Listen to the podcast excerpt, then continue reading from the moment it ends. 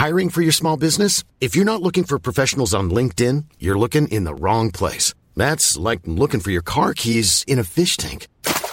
LinkedIn helps you hire professionals you can't find anywhere else, even those who aren't actively searching for a new job but might be open to the perfect role. In a given month, over 70% of LinkedIn users don't even visit other leading job sites. So start looking in the right place. With LinkedIn, you can hire professionals like a professional. Post your free job on linkedin.com slash people today. Hiring for your small business? If you're not looking for professionals on LinkedIn, you're looking in the wrong place. That's like looking for your car keys in a fish tank. LinkedIn helps you hire professionals you can't find anywhere else, even those who aren't actively searching for a new job but might be open to the perfect role. In a given month, over 70% of LinkedIn users don't even visit other leading job sites. So start looking in the right place. With LinkedIn, you can hire professionals like a professional. Post your free job on linkedin.com slash people today. There's never been a faster or easier way to start your weight loss journey than with PlushCare. PlushCare accepts most insurance plans and gives you online access to board-certified physicians who can prescribe FDA-approved weight loss medications like Wegovy and Zepbound for those who qualify. Take charge of your health and speak with a board-certified physician about a weight loss plan that's right for you. Get started today at plushcare.com slash weight loss. That's plushcare.com slash weight loss. plushcare.com slash weight loss. Hello and welcome to the Raptors Reaction Podcast for Yahoo Sports Canada. I'm your host, William Lewis, speaking to you after the Toronto Raptors lost their seventh game in a row, damn, uh, by a score of 115 to 112 against the Utah Jazz. This one was a, a heartbreaker. Again, how many games in this stretch have been heartbreakers? I mean, um, the Hawks game, heartbreaker, losing to Tony Snell on the buzzer. Um, this game, heartbreaker. Raptors lead for most of the uh, fourth quarter and they lose. Close game, but still felt like the Raptors outplayed the Jazz. Uh, Nick Nurse definitely thought that. We'll get to his comments in a second. Uh, you know, that Pistons loss was a bit of a heartbreaker. To be honest, losing to the Pistons under any circumstances is a heartbreaker. So, you know, um, tired of using that word really. So I really don't want to harp on too many of the uh, the bigger points. I mean, whether you want the team to tank, whether you want the team to trade players, uh, I don't know really. Um, you know, that's really outside of our control. Really, all of it's outside of our control. We just like to talk about it because sports is a distraction. Uh, although, to be honest, life is a distraction from the Raptors these days. Um, but I have to say, it was a more enjoyable game and maybe my standards are much lower because you know I've been watching a bunch of blowouts and covering them and um, basically begging people to listen and read and engage with the content. Which thank you, by the way, thank you. Um, but this was legitimately better. This was legitimately better, and and who knows if they can sustain this? Who knows if they can carry this forward? But they got the fully healthy Raptors back, and the fully healthy Raptors played really well.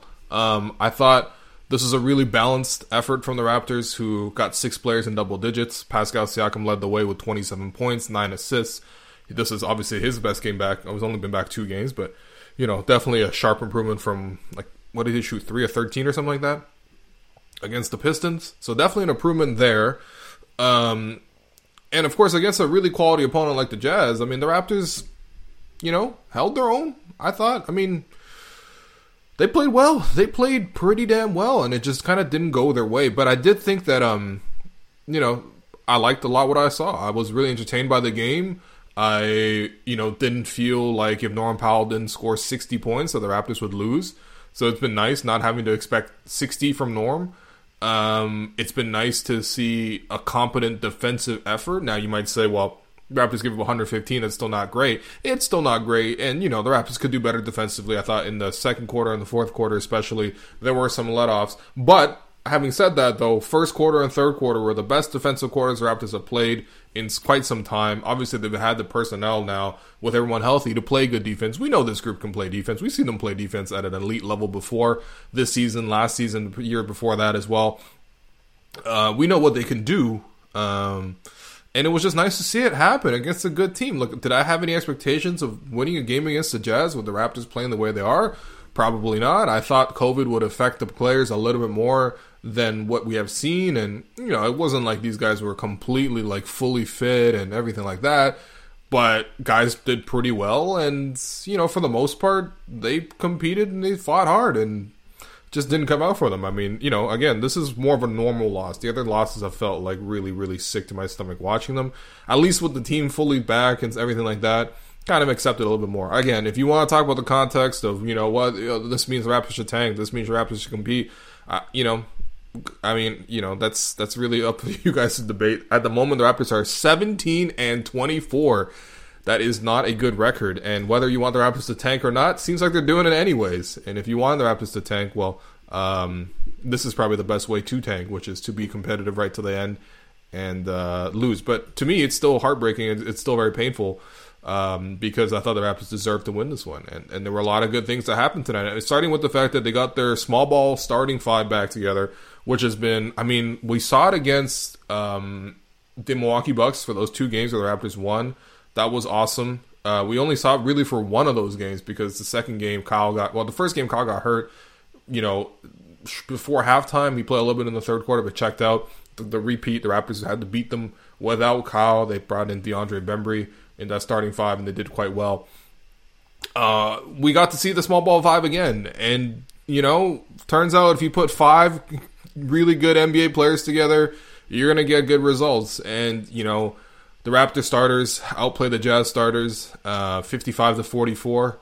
This is according to Eric Koreen of the Athletic. Um, and it looked like that because the Raptors had a really good game plan for how to play the Jazz. I mean, look, the Raptors have played the Jazz quite well in recent years. They, they were up 40 at halftime last season against the Jazz, and then another game. You know, they went to Utah and they beat them, playing Pat McCaw 38 minutes. You know, Pascal had a career high, I think, nine assists that game as well. He's already beat that this year, and he had nine again tonight.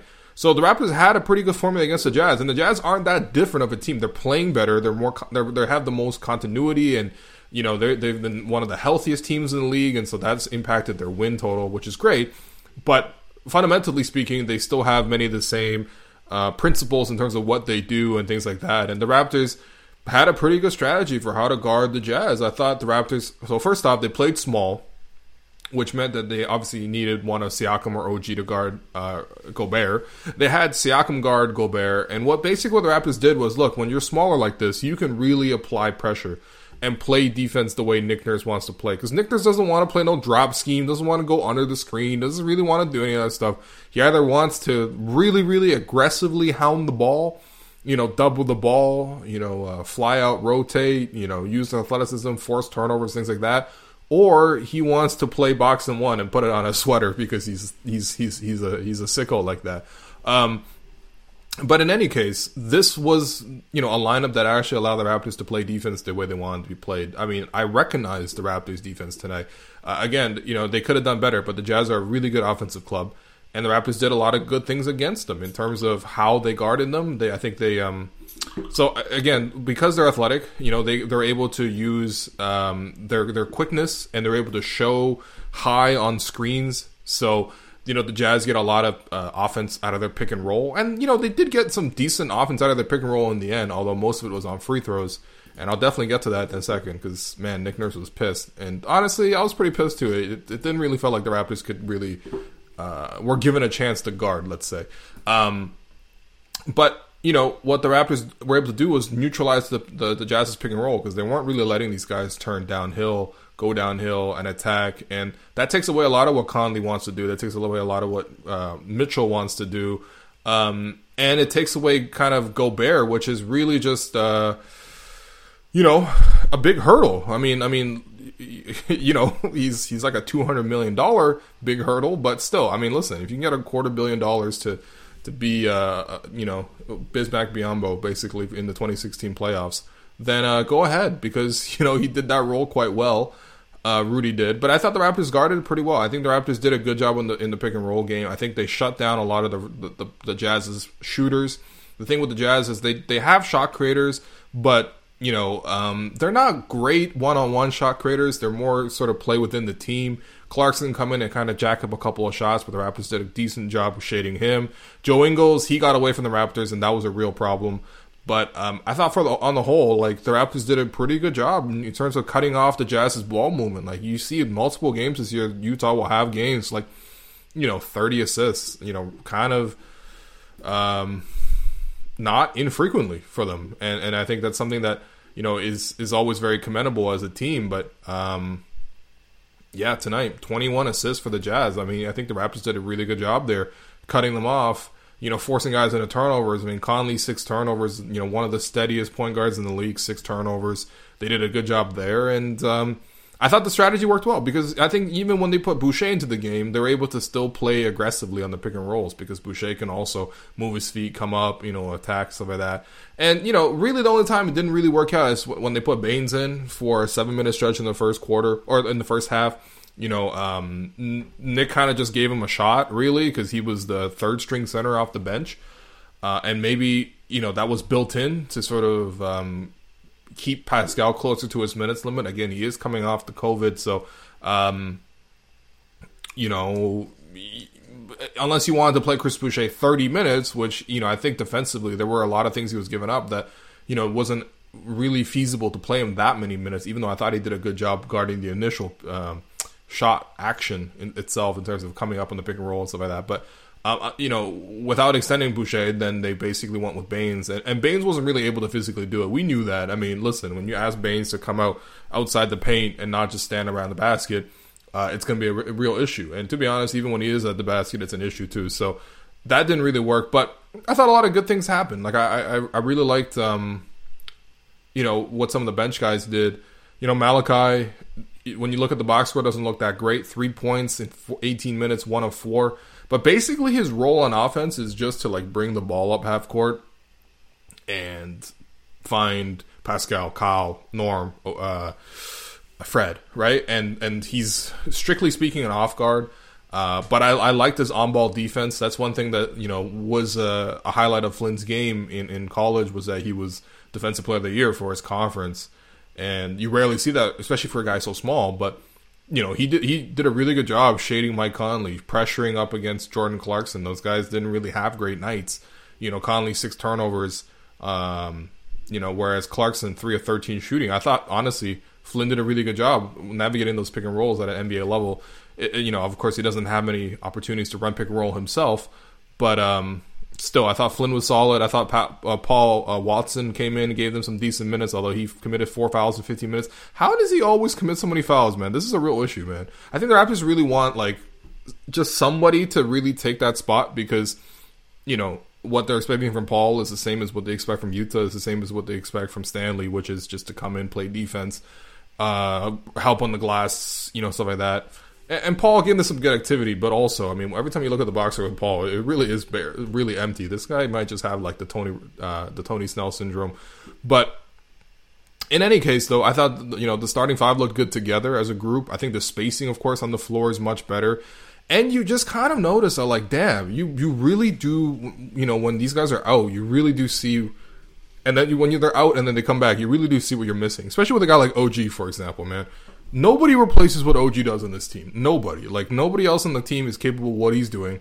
And it's not like the Raptors need him to be a star, but his role is indispensable to what the way the Raptors want to play, especially if they want to play small because they need OG to really chip in. And I thought his first shift, this is right after he came back from COVID, right? This is literally his first and only game since, uh, was excellent in terms of just that first shift, right? He was so solid in terms of what he was doing, right? Um, you know, he hits you know a catch and shoot three. He works a pick and roll with Pascal, gets in the mid range, hits a you know, you a, a pull up mid range jumper, very smooth. Um, you know he on the on defense, you know, collecting steals, jumping passing lanes, you know, um, playing within the scheme of the defense, just actually executing. You miss competence sometimes, and then you also miss the special stuff, which is like, you know, him contesting for rebounds or him, you know, jumping up at the rim, breaking up plays. You know, OG had you know a really nice night, and he kind of just continued that throughout the course of the game.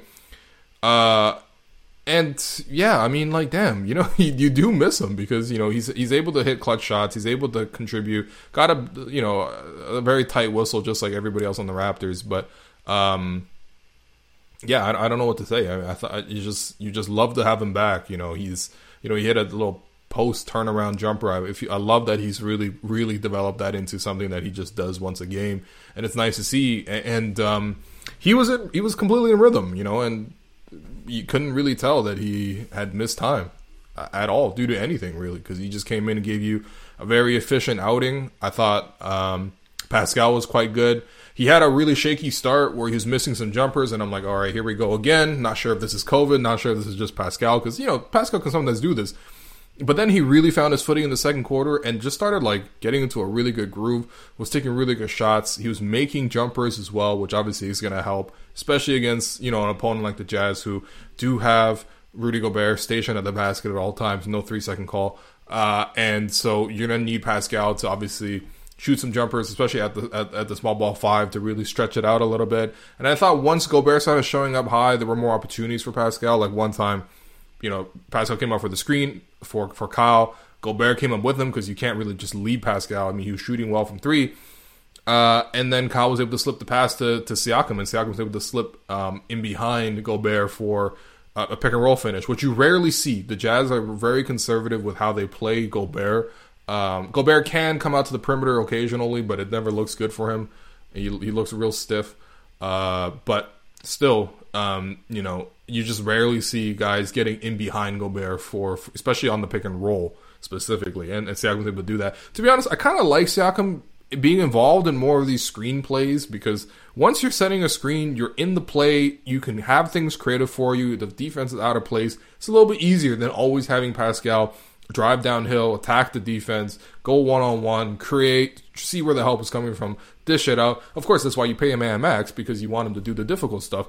But, you know, it does help his efficiency overall. And I think it helps the efficiency of the team overall, too. Um, because I thought Pascal did a really good job. I mean, you know, when does he, he, he drew some extra help and stuff like that. He was able to get to some dribble handoffs, stuff like that. Nine assists for him, kicking it out. Um, he, he had a really good night. And again, it just sucks that he had his third shot of the year in terms of game winning or game tying shot, uh, rim out. It has been so unfortunate to watch. And I think for Pascal, I think he understands, like, yo, it's just funny at this point, man. Like, he you know, after missing the shot, he, he did the Kemba Walker thing, which was just to, kind of laugh at it. And you know what? I don't even blame him, man. I mean, like, how could you blame him, really? Not not necessarily about the missing the shot, whatever, man. People miss shots, people make shots. Obviously, the expectations are him to make shots. Still, it was a pretty tough shot. It was like half a court in long inbound, stuff like that. But um, but yeah, I mean, I don't know, man. it, it's just it's just funny at this point because all those shots were halfway down, and maybe you know maybe the Raptors just used up all their luck on the Kawhi shot. You know, maybe that was it. Maybe it was just like you know no more shots are going to bounce in for you after that one. Which, if that's the case, I don't mind. To be honest, I'll take that over all these other pl- uh, little meaningless regular season games where all fake and stuff like that. But yeah, I thought Pascal played well. I thought his energy was good too. He had to obviously uh, you know really play against Gobert.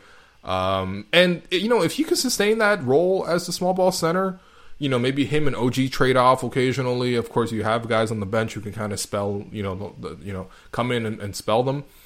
I, I, like the small ball group. I really like them. I just I think they play well. I like when I look at a box score in the starting lineup, everybody has double digit scoring. You know, 27 for Pascal, 17 for Norm, 15 for OG, 14 for Kyle, 17 for Fred. Um, I like seeing that, you know, and and you know, it, it to me it, it, points to a team that functions well together, a lineup that functions well together, and the Raptors again, the starting five did do really well together.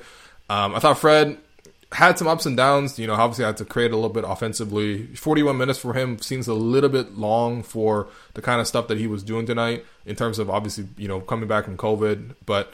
Uh, did a pretty decent job. Obviously, you know, again, he also got a pretty terrible whistle. A couple of those plays where he, you know, he's getting his hands in there, breaking it up. Again, being the steals leader apparently doesn't give you any credibility or anything like that. Just gonna be called for fouls, but.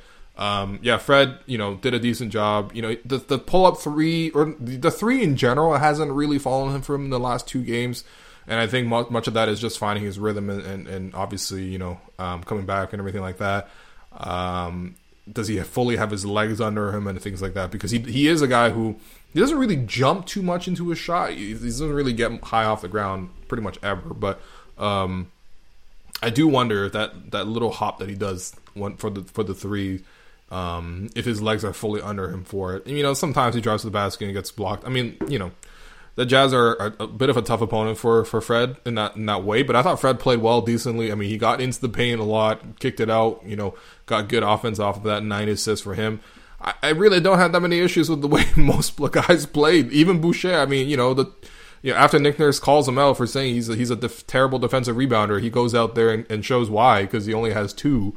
Uh, and you know there was some uh, obviously he you know he fouled by jumping a little bit too much. You know, um, Conley got him. Although to be honest, man, that little pump fake and then the the like. So this is what happens. Okay, late shot clock situation. The Raptors got a got you know the the Jazz scrambling a little bit. Jazz kick it out to Conley in the corner. Maybe two seconds left. Boucher obviously comes out and flies out and tries to you know um, chase him off the line or block.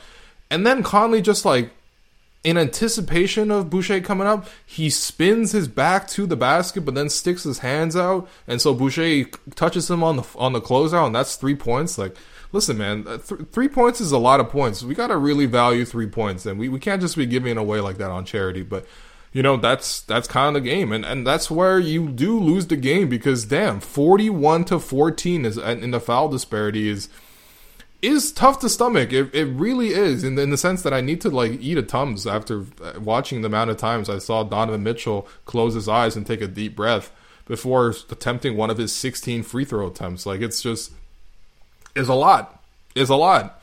Um, it's it's a lot to watch, man. I mean, uh, Mitchell played well. Don't get me wrong, man. He made some. Obviously, he didn't hit any threes. 0 for 9 from three. He couldn't really find his range there, but got into the in between area. So tricky to guard. Uh, if, if, you are a guy who can shoot, can get to the basket, but also can play in that in between area, like a DeMar DeRozan, making some terrible, like so not terrible shots, really, because I don't want to be Paul George and say that's a bad shot, stuff like that. But I mean, like, you know, just awkward angles, leaning push shots, stuff like that. I mean, and those are shots where if you can make those, defense can't really do anything to you, man. If you're fading and the defense has already jumped up and they're trying to contest, like, there's only so much you can do. Like, literally, one time Donovan Mitchell tried to throw a lob to Rudy Gobert and it went f- perfectly through the basket, like it was a uh, like a floater from Mike Conley, for example. So. Um, Mitchell played well, and absolutely down the stretch, he, he killed the Raptors, man. Uh, you know, he, the Raptors had some stagnant offensive possessions. Raptors were up five with under a minute or under two minutes left, and then they had some stagnant possessions. You know, they Kyle got like a late pull up too. That didn't really look good. You know, uh, you know, I think Fred had a shot. You know, just it didn't look the greatest. I'll just say that. Whereas Mitchell was able to capitalize on the missed shots, just come down the floor, get a screen, drop, get to the free throw line, get a screen, you know, get to the mid range area, pull up. So all credit to him, but um, the foul disparity, man, it, it's tough. Look, I had to do the research into this because, you know, well, Kyle mentioned after the game, you know, it's not the first time a guy has single handedly shot more free throws than the Raptors as a team. Mitchell had 16 attempts tonight for uh, Utah, uh, whereas the Raptors had 14 as a whole, as the entire team. And I had to look into that, and yeah, this is not the first time because Giannis had a game earlier this season when uh, you know the only time the Bucks beat the Raptors uh, 16 free throw attempts for Giannis, 14 for the Raptors. That one you can kind of understand. I mean, listen, Raptors early in the season defensively were not sound. To be honest, even now defensively they're just not totally sound. But uh, Giannis is a guy who's just gonna run to the rim every single time. So him getting 16 free throw attempts, I get. Joel Embiid, you know, having 16 free throw attempts, um, you know, by himself and 14 for the Raptors in, in, in uh, one of Philly's wins over the Raptors. That I understand. Raptors don't have great centers. That I think that was the third game of the season as well. We were playing Alex Len. Okay, you know, another game, Embiid had 13 free throws, Raptors had 14 as team, but that's the game the Raptors won. Uh, Jaylen Brown had a game where he had 16 free throw attempts, and the Raptors had 17. That was the game where the Raptors lost um, recently to the Celtics, where the Raptors competed really hard, but Jaylen Brown kept falling over on drives, and and the referees kept giving it to him. Uh, and now Mitchell, 16 to 14. It's happened a few times. It's frustrating, but I do think that it, that does speak to specifically just a lack of like reliable rim protection for the Raptors. Because even when you do have the small ball group, you know, it, it, it's still going to give up some shots. Like you know, when when they're able to break the initial uh, point of attack, and if they're able to split the pick and roll, if they're able to split the the, the two defenders up top and stuff like that it'd be real trouble because I don't really know who's fully going to contest at the basket. Kind of is OG, and OG did get his fair share of stops, so I'm not going to blame it on OG, but you know, it's not quite the same as having you know Marc Gasol back there or Serge Ibaka back there. And again, Boucher has been you know soft defensively at the basket. Uh, and he gives away fouls there too. And then Baynes is just Baynes. Like Baynes is, you know, as as uh, the slander expert Assad, uh, you know, dubbed him. He's he's like a tree stump. And yeah, I mean, I'd, you know, give me a give me Treebeard from um, from uh, the Forest of Fangorn. Uh, please, I, I, would much prefer him at center at this point. But in any case, um, yeah, the disparity was tough though. I mean, it was tough. Kyle, I thought really had a tough whistle on him. Kyle's usually a guy who gets respect from the referees because a he really lobbies for it, but also b because he's a vet, man. He's a vet. He's an established guy. He's a champion. He's a, he's a star in this league. He's able to get away usually with using his physicality to overcome a little bit of his um, lack of quickness. But Kyle was in foul trouble. OG fouled out. I mean, when do you see that happen? Um, you know, Norm, you know, got slapped with a couple of fouls. You know, like it's just tough, man. Um, you know, when you look at the final score, not only did the Raptors, uh, you know, concede 41 free throw attempts uh, and only have 14 of their own, but the Raptors were called for 28 fouls and the Jazz called for 16. That is rare. You just rarely see that happen. Um, usually, sometimes free throw disparity can can change stuff like that. Of course, the nature of the way you foul is going to be different. Uh, but usually speaking, even if free throws are different, usually the number of fouls at the end of the game are very equivalent. And I, obviously, I have to go back to the game and rewatch every single foul, and you know, maybe submit like a Daryl Morey white paper to the league and stuff like that. And you know, just uh, no, it's okay. I have shame. I'm not going to be like Daryl Morey, but um, you know that's a lot. That's that's a lot, and and I can feel the frustration because when Nick Nurse was, you know, in the post game presser, I mean, this guy was seething, like literally, like hopping with rage. Um, he brought up the free throw attempts, not not not us. Uh, he brought it up first. Obviously, we asked him about it. Uh, he wasn't that thrilled, obviously, but um, yeah, it's it's tough, man. It, it's it's tough. I mean, of course, like you know, the Jazz do have guys who can draw fouls, like Mitchell is a guy who can just like run pick and roll over and over and over again and get into the lane, and you know like he's like, he's a star player too, and so stuff like that. But it's just tough. You never want to lose a game in this fashion because the Raptors shot. I mean, look at this: forty-eight percent from three, 21 of forty-four. You really can't shoot any better than that. Let's be real. Um, shot decently from the the two point range as well. Of course, now um, Gobert is there, so that that does hurt your a lot of ch- your chances at the basket. But you know, Raptors move the ball well as a team. 31 assists. You know, you got nine from Pascal, eight from Kyle, nine from Fred. That's awesome. That's an awesome effort. They turned the ball over less than the Jazz. You know, it's just the, the, the free throws, and you just can't overcome that. And of course, Raptors could have executed better down the stretch. I think that's the part where, you know, if you're Nick, you probably obviously want to hold your team accountable for that. But at the same time, when you're in the bonus, when, when it's three minutes in the fourth quarter, you already have like three, four fouls on you. Like you're probably going to be giving up a pretty big number that that quarter, and the Raptors just you know couldn't really hold it down. So look, they they've lost their, their seventh straight game. It's uh it's bad. I mean, they're 17 and 24. If you look at the standings at the moment, which unfortunately we're looking at the standings not to um, not to go to the playoffs or or not to jockey for positioning or not even looking at the standings to make fun of the Boston Celtics who listen, the one time the Celtics are under 500, the Raptors also had to be under 500. You would have loved to just have that happen in a previous season so we can just make fun of the Celtics. Celtics losing tonight 107 to 96 against the Sacramento Kings. Uh, I mean, listen, man, the Kings are a pretty bad defense. So if you can only score 96 points on the Kings, I, I really need Nick Nurse to watch that film and replicate whatever the hell the Kings did because it seems like the Raptors uh, always give up 130 to uh, to uh, Boston. But in any case, if you look at the standings at the moment, the Raptors are 11th in the conference where they started the game tonight. They're only a game and a half up on Washington for 12th in the conference, and only two games up on the Cleveland Cavaliers for 13th in the conference. And, you know, uh, only three games back of Orlando for 14th in the conference. And listen, you, you, can get a pretty good pick. That's all I'm trying to say. That's all I'm saying is you can get a pretty good pick. There's a lot of teams in the league right now at 17 and 24. Sacramento's there. Uh, Oklahoma City's there. New Orleans Pelicans is there. I think Pelicans probably buy a little bit. They might they might make some moves, but I think their, their goal is to compete.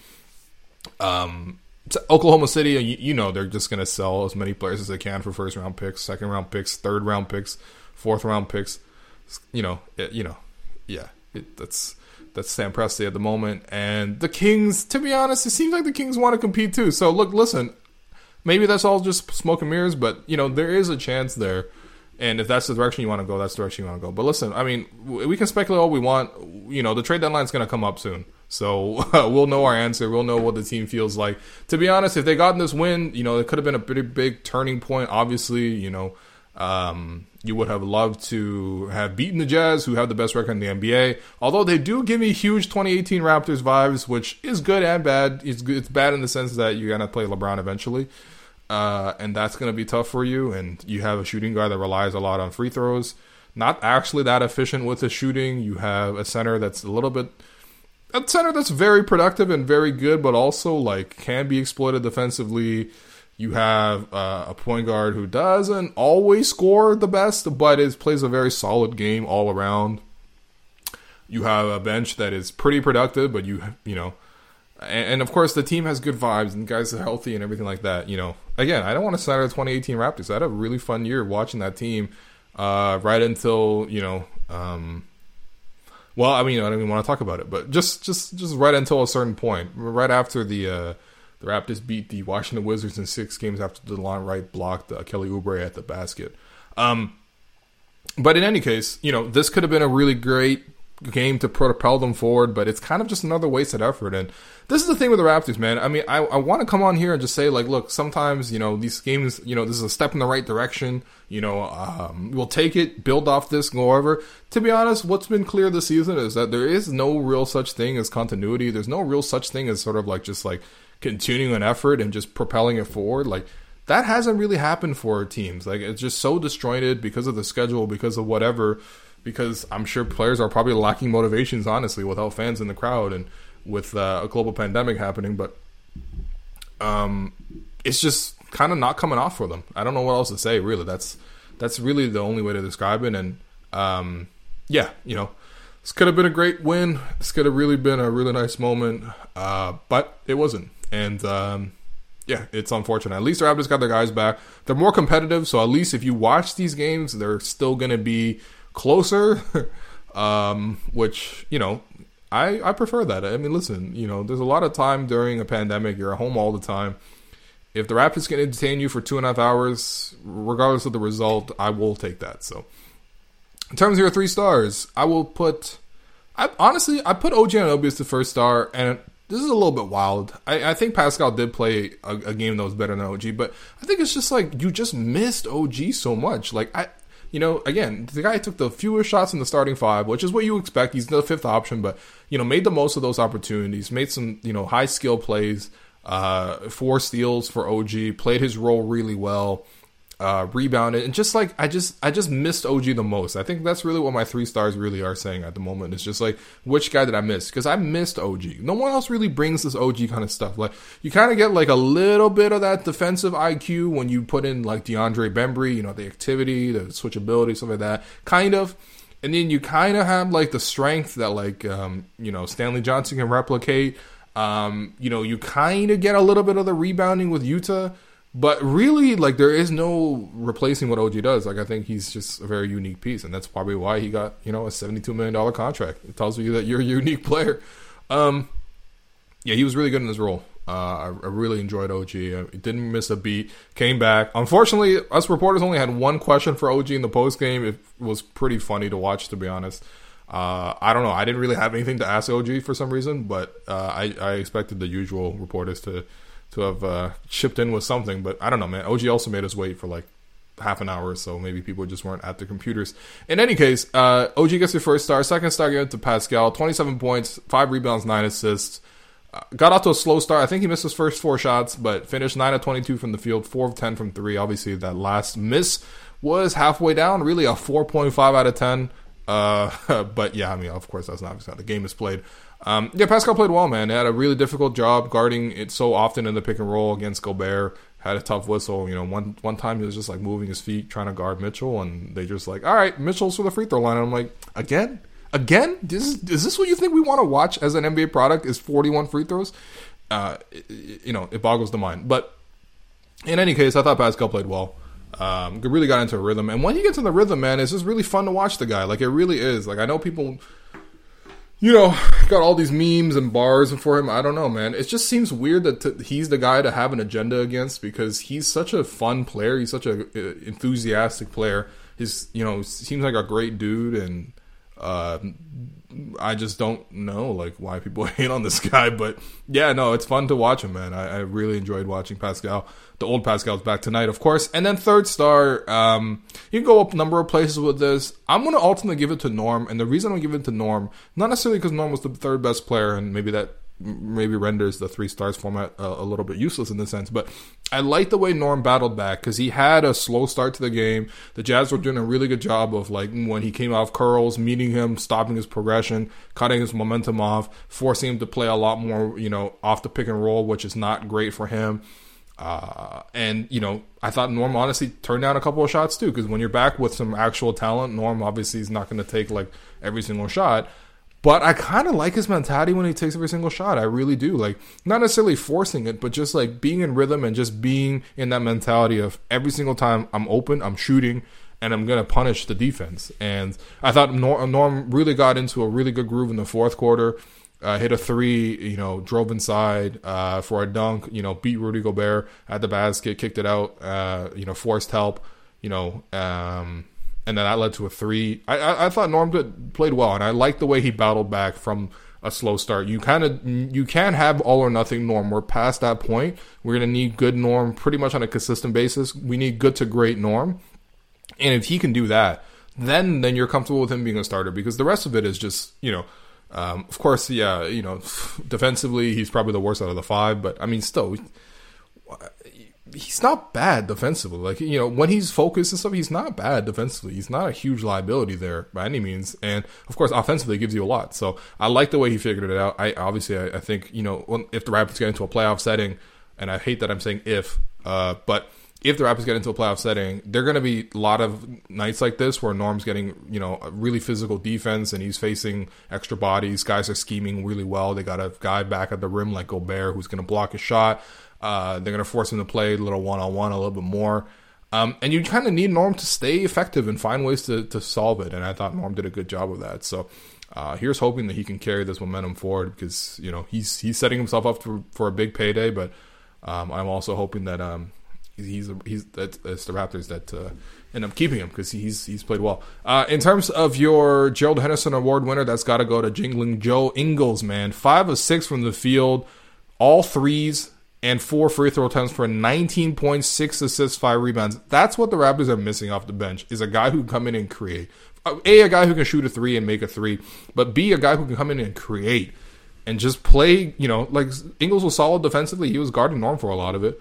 Um, but just the play creation, man, just like a guy who can come in, you know, settle the game down, you know, maintain the pace of the uh, the offense and sort of sustain that effort. You know, give the team a few threes, and of course Ingles, you know, got really hot today and started making some tough ones too. But um, just a guy who's smart, who can really come in and be that six man. The Raptors have really missed that um, in the form of a guard this season. So um, yeah, very envious of Joe Ingles. Which honestly, this season I've been envious of a lot of strange players, and um, yeah, Ingles is not even close to the worst one that I've been envious of. So that does for the podcast. Thanks everyone for listening. Once again, I want to leave a reminder to uh, subscribe to the uh, Raptors Reaction newsletter. As I've mentioned before, you can get all your post game coverage in one place directly to your inbox after every game day. So that means tomorrow on Saturday and also on Monday after the Sunday's game. Uh, and in that inbox, you will find all the stuff that you need after a game, which is game highlights you can find post game reaction. You can get 10 things. You can get the podcast. You can get uh, memes. You can get your mailbag questions answered. So I think it's great, man. I, have really enjoyed doing them. I've really enjoyed um, writing uh, more. Uh, obviously, I'm a little time strapped usually, but still, it's nice to get into a mailbag format and answer and directly interact with fans. Uh, thank you to people who have sent in questions already, and I encourage people to keep doing it. And yeah, so subscribe to that. It will. I'll drop a link to the newsletter in the description of the podcast below. But um, yeah, hopefully the Raptors can win some because I feel like that would really help the product. But in any case, I appreciate everyone for listening. Um, Raptors are. I don't know, to be honest. Actually, I don't know. I, um, you know, they're getting healthier and playing better basketball today. So we'll see where they go. We'll see where they go at the trade deadline. Of course, uh, I'll be here to cover all of that. And um, I appreciate everyone for listening. So uh, catch you next game on Sunday. Normally, being a little extra might be a bit much, but not when it comes to healthcare. That's why United Healthcare's Health Protector Guard fixed indemnity insurance plans, underwritten by Golden Rule Insurance Company, supplement your primary plan so you manage out of pocket costs. Learn more at uhone.com.